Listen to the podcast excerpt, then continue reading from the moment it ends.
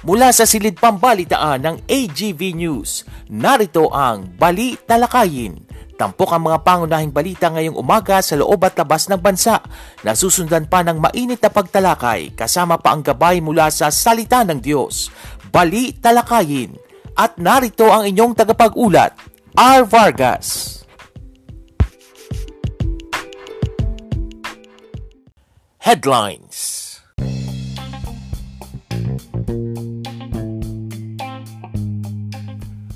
Sa ulo ng mga balita, res bakuna sa mga butika simula na ngayong araw. Halos limang daang pang kaso ng Omicron variant na itala sa bansa. At COVID-19 pandemic matagal pa bago matapos ayon sa World Health Organization.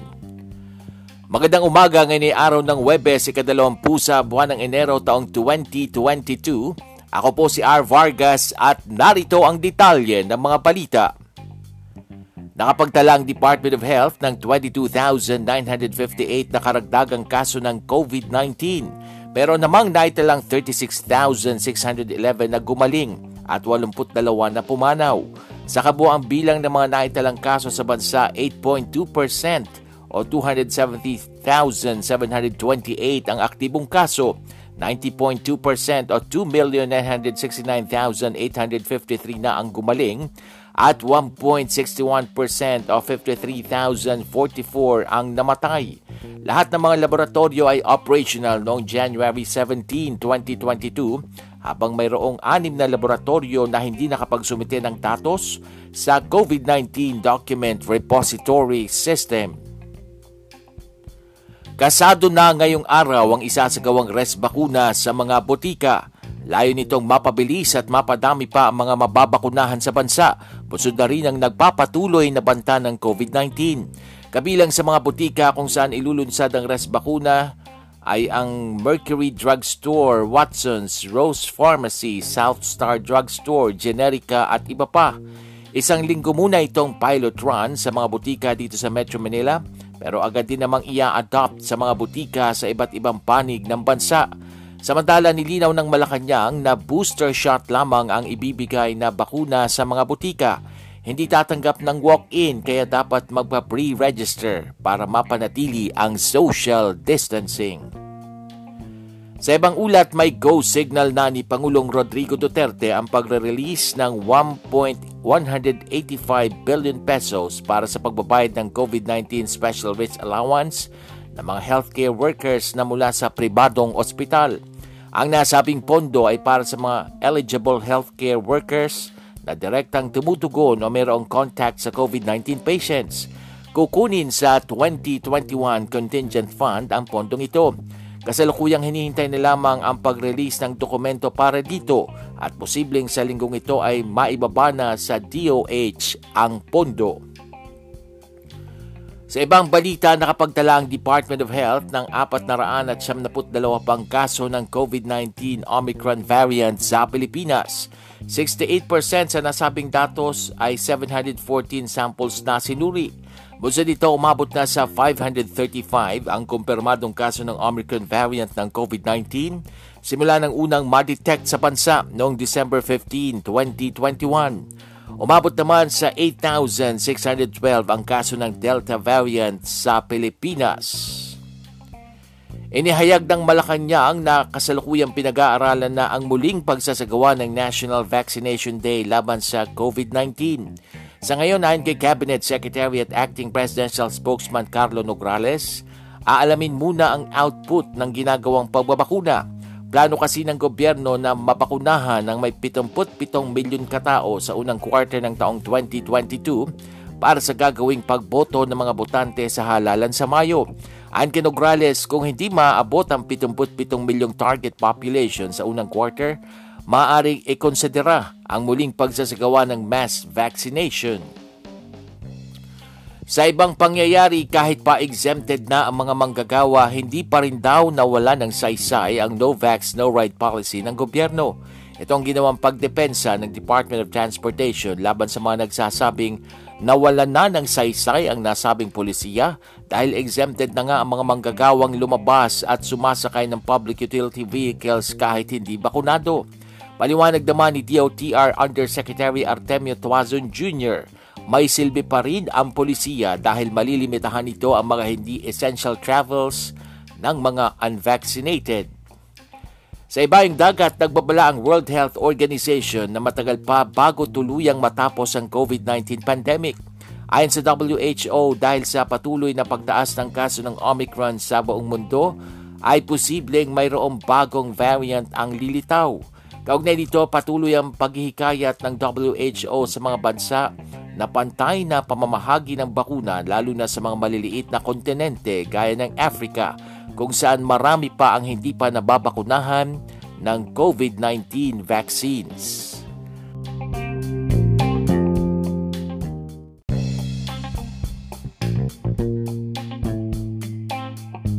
At yan ang mga tampok na balita sa umagang ito. Ako po si R. Vargas, patuloy pong tumutok sa Balita Lakayin. Magbabalik po kami makalipas ang ilang paalala.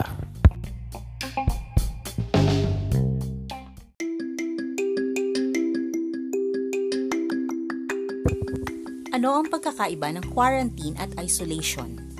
Ang quarantine ay panahon upang i-monitor ang kalagayan matapos maging close contact ng taong may COVID-19.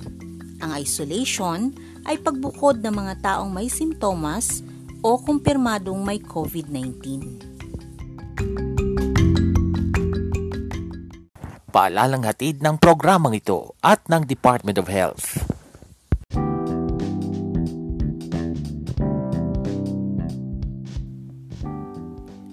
Isang malamig na umaga po sa inyong lahat. Ako po ang inyong kasama R. Vargas. Dito pa rin yan sa ating programang Bali Talakayin. Welcome po sa ating palatuntunan. Araw na po tayo ngayon ng Webes, January 20, 2022. Nako, eh ang sabi ng pag-asa, itong nararamdaman nating malamig na panahon, eh hanggang limang araw pa raw, ano ha?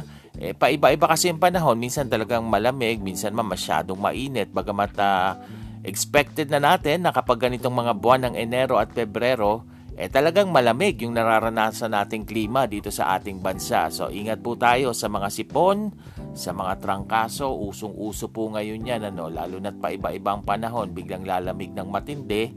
Eh, ingat tayo sa ating mga katawan. Ingatan po natin yan. Yan po ang ating kayamanan. Lalo na po ngayon, ay nako, mahirap po pumunta ng mga ospital dahil punuan ano ha, maraming nagkakasakit, maraming nagpo-positibo sa COVID-19 dulot ng uh, kumakalat na Omicron variant. So mahalaga na talagang uh, pangalagaan natin at mag-ingat tayo sa ating uh, pangangatawan, sa ating pong kalusugan. All right.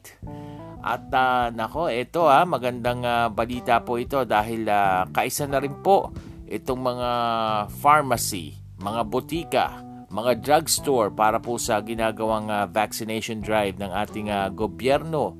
Meron na po ngayon, simula ngayong araw na ito, ang uh, paglulunsad ng res bakuna sa mga botika. Although mga selected mga selected na botika lamang muna ngayong uh, pilot uh, run nito.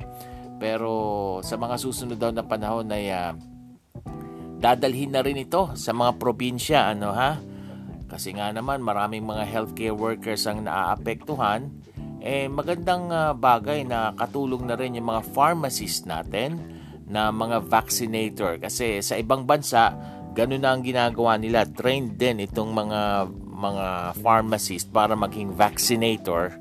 Kaya malaking tulong po yan dahil maraming mga nagkakasakit na healthcare workers natin ngayon sila rin ay apektado ano katulad natin kung paano maraming nagkakasakit na mamamayan ito rin naman mga healthcare workers natin wala silang choice kundi uh, pangalagaan tayo pero tinatalaban din sila ng sakit sa mga ganitong uh, panahon so kung kayo po ay uh, hindi pa nagpapa-booster shot kasi ito pa lang uh, gagawin sa mga butika booster shot lamang daw So kung hindi pa kayo nagpapa-booster shot, magandang pagkakataon na po ito.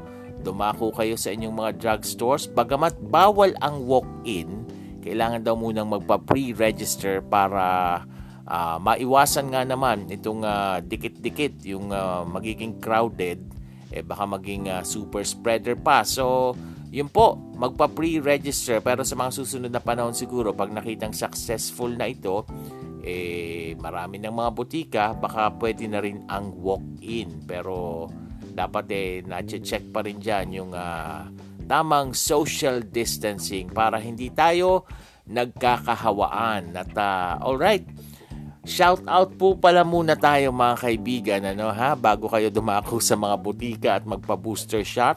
Binabati po natin ang uh, mga sumusunod. Uh, happy listening. Shout out kay Robert Santiago na dati kong uh, ka-office mate, kasamahan sa opisina. Happy listening sa iyo. Ganon din sa mga nakikinig sa atin sa iba pang panig ng mundo. Good morning, magandang magandang umaga po sa inyong lahat. Sana na-enjoy ninyo ang ating talakayan dito. Good morning din kay uh, Tita Crising Sanchez na nasa Angeles, Pampanga. Kumusta po kayo Tita Crising? Nagpa-booster shot na po ba kayo? Sana ay nasa maayos kayong kondisyon. Ganon din si Sheila na kanyang anak kaya nakikinig din sa atin. Binati natin yung, yung church ni Sheila the other day ano, dito sa ating programa. At uh, good morning din ang uh, pagbati natin dito sa mga nakikinig dyan sa bahagi naman po ng uh, Amerika. Oy, nagtataka kayo pero meron po tayong mga nakikinig dyan sa USA at uh, salamat po sa inyong pakikinig. Kung gabi man dyan sa inyo ngayon, umaga ang pagbati namin dito sa Pilipinas. Ganon din sa mga bansang Australia. Good morning din sa inyo. Good morning din sa mga taga New Zealand, sa United Arab Emirates. At meron din tayo sa Denmark at sa South Africa at sa iba pang mga bansa katulad ng Canada. Oy, si Don Don nasa Canada. Happy listening sa iyo, Don Don. Nawa ay nasa maayos na kayong kondisyon ngayon ni Ann.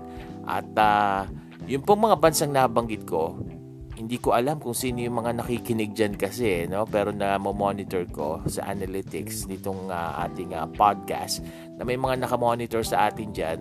So kung kayo man po yan na nakikinig sa amin, dito sa ating programa. Sabihin niyo po sa akin na kayo yon at uh, kung ano yung mga suggestion niyo pa sa ikagaganda ng ating program.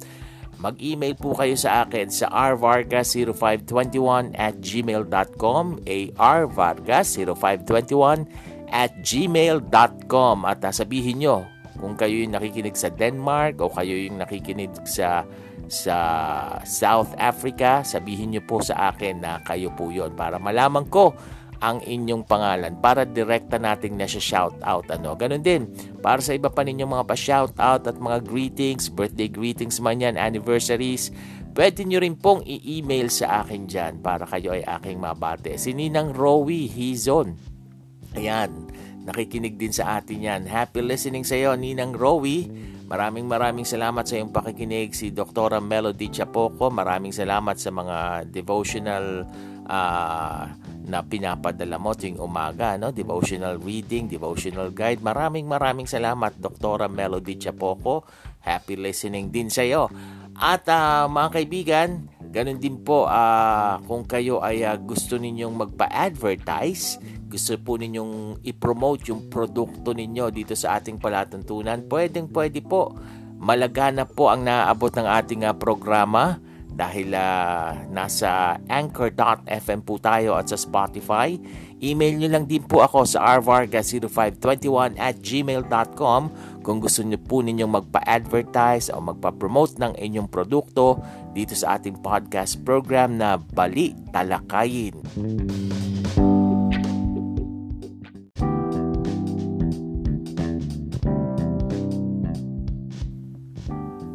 Tuloy-tuloy po tayo sa ating mga pagtalakay. Ito, magandang uh, balita ito. Kung kanina nabanggit natin na marami kasing nagkakasakit na healthcare workers, kaya uh, maging yung mga pharmacists natin ay uh, magiging vaccinators na rin. Eh ito good news po ito para sa ating mga healthcare workers ano ha. Dahil itong uh, pagre-release ng higit isang bilyong pisong pondo para sa uh, special Rest Allowance o SRA ng mga healthcare workers ay by may go signal na po aprobado na ni Pangulong Duterte. Ano nako eh magandang balita po yan dahil itong ang ating mga healthcare workers na to. Ang binabanggit dito yung sa mga pribadong ospital ano kasi hindi sila sakop ng uh, mga allowance gaya nung sa mga government hospital. Pero ang magandang balita dito kasi alam naman nating lahat na talagang uh, nalalagay sa panganib itong buhay ng ating mga healthcare workers tapos uh, sobra-sobra pa yung oras na kanilang uh, ginugugol sa kanilang trabaho at kung todo hirap na hirap yung kanilang kalagayan habang nakasuot ng kanilang mga PPE eh nako halos sa uh, hindi na nga makapag-CR makapag uh, makaihiman lang o pinipigil yung kanilang gutom dahil uh, pahirapang kumilos kapag sila ay nakasuot ng PPE. Pero hindi naman sila talaga nabibigyan ng uh, malaking uh, allowance o bayad Bagamat uh, maituturing sila mga bagong bayani ngayong panahon ng pandemya, eh ito nga po, magandang balita dahil uh, meron ng uh, uh, pondo para sila ay magkaroon ng uh, special rest allowance. Ano? Matagal lang ipinaglalaban nito ng mga rami nating healthcare workers. Ito daw pondo na ito ay uh, sa mga eligible healthcare workers lamang daw po na direktang tumutugon at may kaugnayan sa pagtugon nga dito sa COVID-19 patients. Kukunin po itong uh, pondong ito sa 2021 Contingent Fund. At uh, ito dahil kasalukuyan na lamang pong hinihintay yung pag-release ng mga dokumento at uh, posibleng this week ay uh, maibaba na sa Department of Health yung naturang pondo at maipamahagi na sa iba't ibang uh, pribadong ospital. Kaya palakpakan, good news po yan para sa ating mga healthcare workers. Samantala mga kaibigan, nako, eto naman eh, hindi to good news dahil may naitala pong karagdagang halos limang daang pangkaso ng Omicron variant dito sa atin sa Pilipinas. Eh, kung nung December, ingat na ingat tayo na wag makapasok. Although sinabi na nga nitong si Secretary Duque na talagang papasok at papasok yung variant na yan dito. Kaya dapat paghandaan at uh, pag-ingatan. Eh, ito na nga. Dumarami yung kaso ng uh, Omicron variant at yung mga nagkakasakit ngayon, mga tinatrangkaso, ang bilis trangkasuhin. Ano? Bagamat sinasabi nila mild lang, eh talagang ang bilis makahawa nitong uh, Omicron variant ng COVID-19. Eh, kailan nga kaya talaga matatapos itong uh, pandemya na ito? Pare-pareho po tayong manalangin na sana ay tuluyan ng magwakas itong nararanasan nating pandemya at uh, muli daw pong magsasagawa ng uh, pinag-aaralan uli ng gobyerno yung muling pagsasagawa ng National Vaccination Day. Kung maalala nyo, nung uh, November 30 at nung December, nagkaroon ng mga ng dalawang beses na National Vaccination Day at uh, maraming tumangkilik nito. Although hindi na isagawa dun sa mga probinsyang naapektuhan ng uh, bagyong Odette, kinansela. Pero ngayon eh uh, baka daw uh, muling isagawa itong uh, National Vaccination Day dahil ang uh, target ng gobyerno eh mabakunahan na maging fully vaccinated na itong 77 milyon katao sa unang quarter pa lamang daw po ng 2022 kasi magiging delikado nga naman pagdating ng uh, buwan ng Mayo dahil la election so pag election daragsa yung mga tao sa mga polling precincts para bumoto. Magkakadikit-dikit naman. Eh mahirap po pag uh, hindi ka bakunado at may expose ka sa napakaraming taong ganyan ano ha? So ito po tinitingnan daw po muna ng uh, gobyerno partikular ng Malacanang kung ano yung uh, magiging kalalabasan nitong uh, ginagawang vaccination day at kung hindi maabot yung target na 77 million katao sa unang quarter na mabakunahan eh baka nga daw magsagawa muli sila ng national Vaccination Day. Kahapon naman, naibalita natin na exempted na yung mga manggagawa, yung mga empleyado dito sa No Vax No Ride policy ng pamahalaan ano ha kahit hindi sila bakunado pwede silang sumakay ng sasakyan kung sila ay may mapapakitang ID na sila ay manggagawa na sila ay empleyado eh marami ang uh, bumatikos sabi nila eh nawala na ng saysay itong pinapatupad na No Vax No Ride policy kasi eh mas marami nga namang lumalabas na hindi bakunado ano. Pero bagamat good news ito sa ating mga workers, ang sabi nitong uh, Department of Transportation, hindi naman daw nawala ng saysay dahil uh, malilimitahan pa rin ito yung mga hindi essential travels ng mga hindi bakunado. By the way, ah, kanina sabi natin sana talagang matapos na itong uh, pandemya na nararanasan natin. Aba, eh, may babala itong World Health Organization na matatagalan pa raw po bago matapos yung ating uh, nararanasang uh, hirap dahil dito sa COVID-19 pandemic. Ito nga daw po ay dahil uh, patuloy na tumataas yung kaso ng Omicron variant sa buong mundo, kaya posible na mayroong bagong variant ang lilitaw. Wag naman sana ano, ha? pero kung ano't ano man, paghandaan pa rin matapos na itong pandemya na ito, patuloy na magpabakuna yung mga tao para talagang matapos na ito at talaga namang uh, mabalik na tayo sa normal. Hindi yung new normal, kundi yung normal na dating sitwasyon natin na hindi naman talaga tayo nagfe-face mask, hindi tayo nagso-social distancing, malaya tayong nakakagalaw, kailan kaya babalik yon. Pare-pareho po nating ipanalangin dahil uh, alam naman natin ay may magandang plano ang Diyos sa ating bansa at sa marami pang mga bansa dito sa buong mundo. At uh, magbabalik po kami para sa ating balita lakayin para naman sa ating uh, gabay mula sa salita ng Diyos makalipas ang ilang patalastas.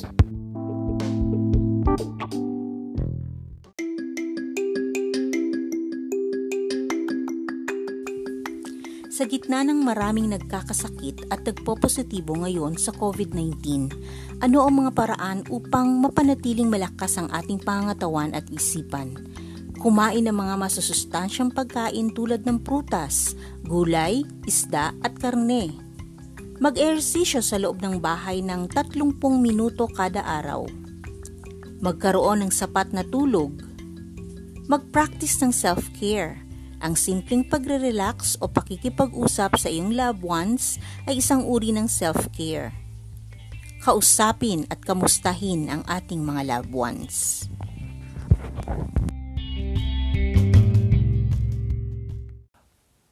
Paalalang hatid ng programang ito at ng Department of Health.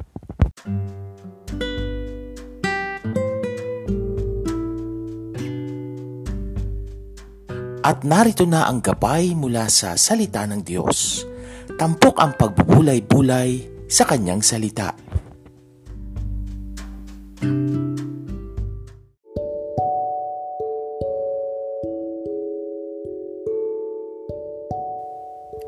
At nagbabalik po ang ating programang Balita Lakayin. At this point, dako na po tayo sa ating tampok na gabay mula sa salita ng Diyos. Tunghayan po muna natin ang sinasabi sa 1 Samuel chapter 23 verses 1 to 5. When David was told, Look, the Philistines are fighting against Keilah and are looting the threshing floors, he inquired of the Lord, saying, Shall I go and attack these Philistines? The Lord answered him, Go, attack the Philistines and save Keilah. But David's men said to him, here in Judah, we are afraid. How much more then if we go to Keilah against the Philistine forces? Once again, David inquired of the Lord, and the Lord answered him, Go down to Keilah, for I am going to give the Philistines into your hand. So David and his men went to Keilah, fought the Philistines, and carried off their livestock. He inflicted heavy losses on the Philistines and saved the people of Keilah. May mga mana ng palataya na kapag nasa gitna ng hindi magandang sitwasyon, ay nauunahan ng panic attack at nakakalimutan ng manalangin at humingi ng tulong sa Diyos. Meron din na kinakaya ang lahat sa sarili niyang pamamaraan. Yung iba naman kapag nagawa na ang lahat ng paraan at tila wala pa rin nakikitang malinaw na solusyon, saka pa lamang maaalalang manalangin. Pero dapat sa lahat ng anumang pangyayari at mangyayari sa ating buhay, dapat una tayong lumapit at sumangguni sa Diyos. Ganyan po ang ginawa ni David sa passage na binasa natin kanina. Una siyang sumangguni at lumapit sa Diyos upang hingi ng tulong nito bago sumabak sa isang digmaan. Sumangguni si David sa Panginoon kung dapat ba silang lumusob sa mga Philistines at binigay ng Diyos kay David ang kanyang approval o go signal na oo, pwede nilang lusubin ang mga Philistines. Pero inamin ng mga kawal ni David na takot sila sa mga Philistines. Kaya sumangguni muli si David sa Diyos. At nangako ang Diyos na sila ay magtatagumpay. At sila nga ay nagtagumpay. Kaya naman, Huwag nating gawing last resort ang pananalangin sa anumang sitwasyon ng ating buhay, madali man o mahirap ang sitwasyon. Dapat natin laging unahin ang paglapit at pagsangguni sa Panginoon. Hingin natin ang kanyang guidance. Hingin natin ang kanyang wisdom. Hingin natin ang kanyang tulong upang gaya ni David, tayo rin ay magtagumpay tandaan po natin na apart from God, we can do nothing. Maraming salamat po. At dyan na po nagtatapos ang ating programa ngayon na Balita Lakayin. Muli niyo po kaming samahan bukas sa another episode ng ating pagsasahim papawid, mga balita, talakayan at gabay mula sa salita ng Diyos. Ako po si R. Vargas. Maraming salamat. Pagpalain po tayong lahat ng ating Panginoon.